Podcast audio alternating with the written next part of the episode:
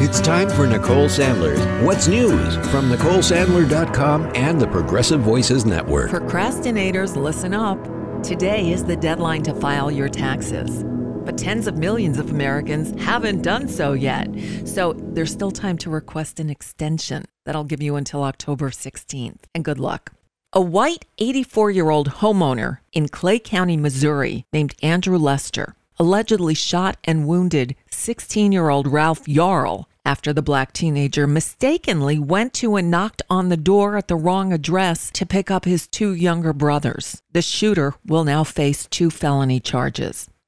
He told police that he fired immediately after answering the doorbell when he saw the 16 year old pulling on an exterior door handle. Lester said he was, quote, scared to death due to the boy's size. Yeah, right. It was his size that scared this old white man. After the shooting on April 13th, which left the teenager with gunshot wounds to his head and arm, the boy told police that he did not pull on the door. A prosecuting attorney in the county said there was, quote, a racial component to the case. You think? Yeah. Although the shooter was for some inexplicable reason let out of jail after just a couple of hours, they did finally arrest him. The 84 year old trigger happy jerk could face up to 10 years in prison.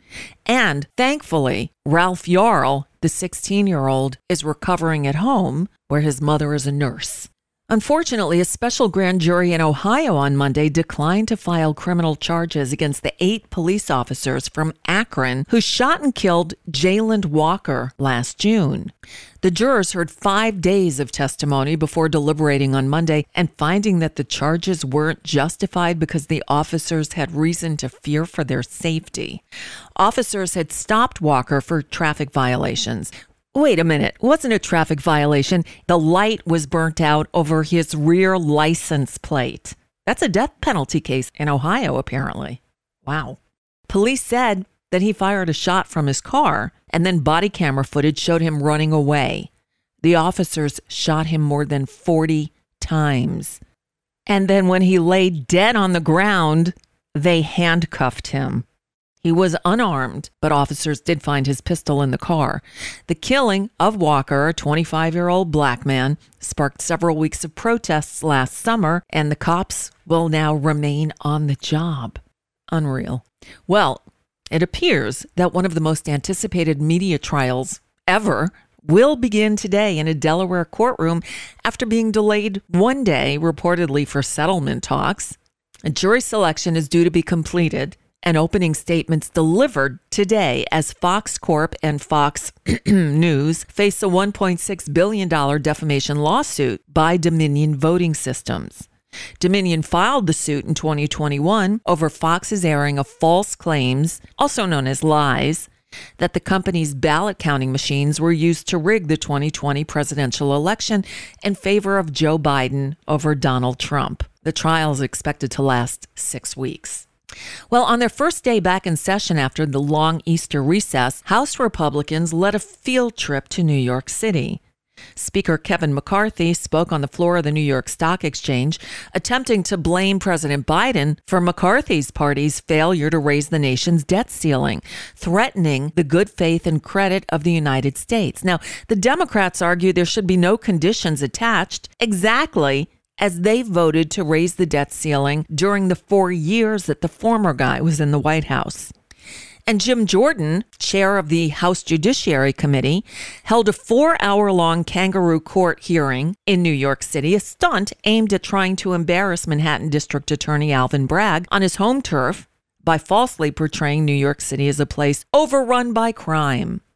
Well, after a witness explained. What we found when we looked at between 2000 and 2020 is the murder rate in red states, as defined by the 25 states that voted for Donald Trump in 2020 versus the 25 states that voted for Joe Biden, the murder rate in red states was higher than the murder rate in blue states in all 21 of those years. And over a cumulative 21 year period, it was 23% higher in those red states. And even if you took out the largest blue city in each of the red states, the murder rate was 12% higher in red states. Congressman David Cicilline chimed in. Mr. Chairman, my parliamentary inquiry is in light of the testimony you just heard, what is the mechanism for the committee to transfer this hearing to Ohio, where the crime rate is significantly greater than here in New York? Is Not there a a par- motion? Not a parliamentary inquiry. It is about, I'm asking parliamentary, how do we move the venue so we can have a hearing in a city or state that has a serious par- crime problem? The state of Ohio.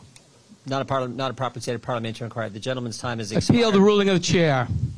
Ooh, Jim Jordan didn't like that. Well, down here in Florida, as Broward County digs out from historic flooding that put much of Fort Lauderdale underwater, closing schools and even the airport for days, we find that DeSantis hasn't been here. Nope, he's too busy traveling the country, pretending he's not running for president.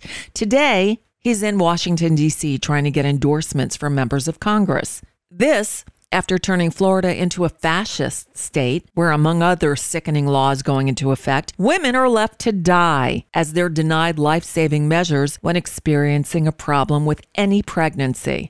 DeSantis is so upset that the Disney company challenged his hateful Don't Say Gay law, so he's been doubling down in his fight against one of the state's largest employers, and even floating the idea of building a state prison or a competing theme park next to Disney World in Orlando as revenge for the company resisting a state takeover of its special taxing district. This is some vindictive, ugly crap, but keep it up, Ron. Let the rest of the country and the rest of the world see who you really are.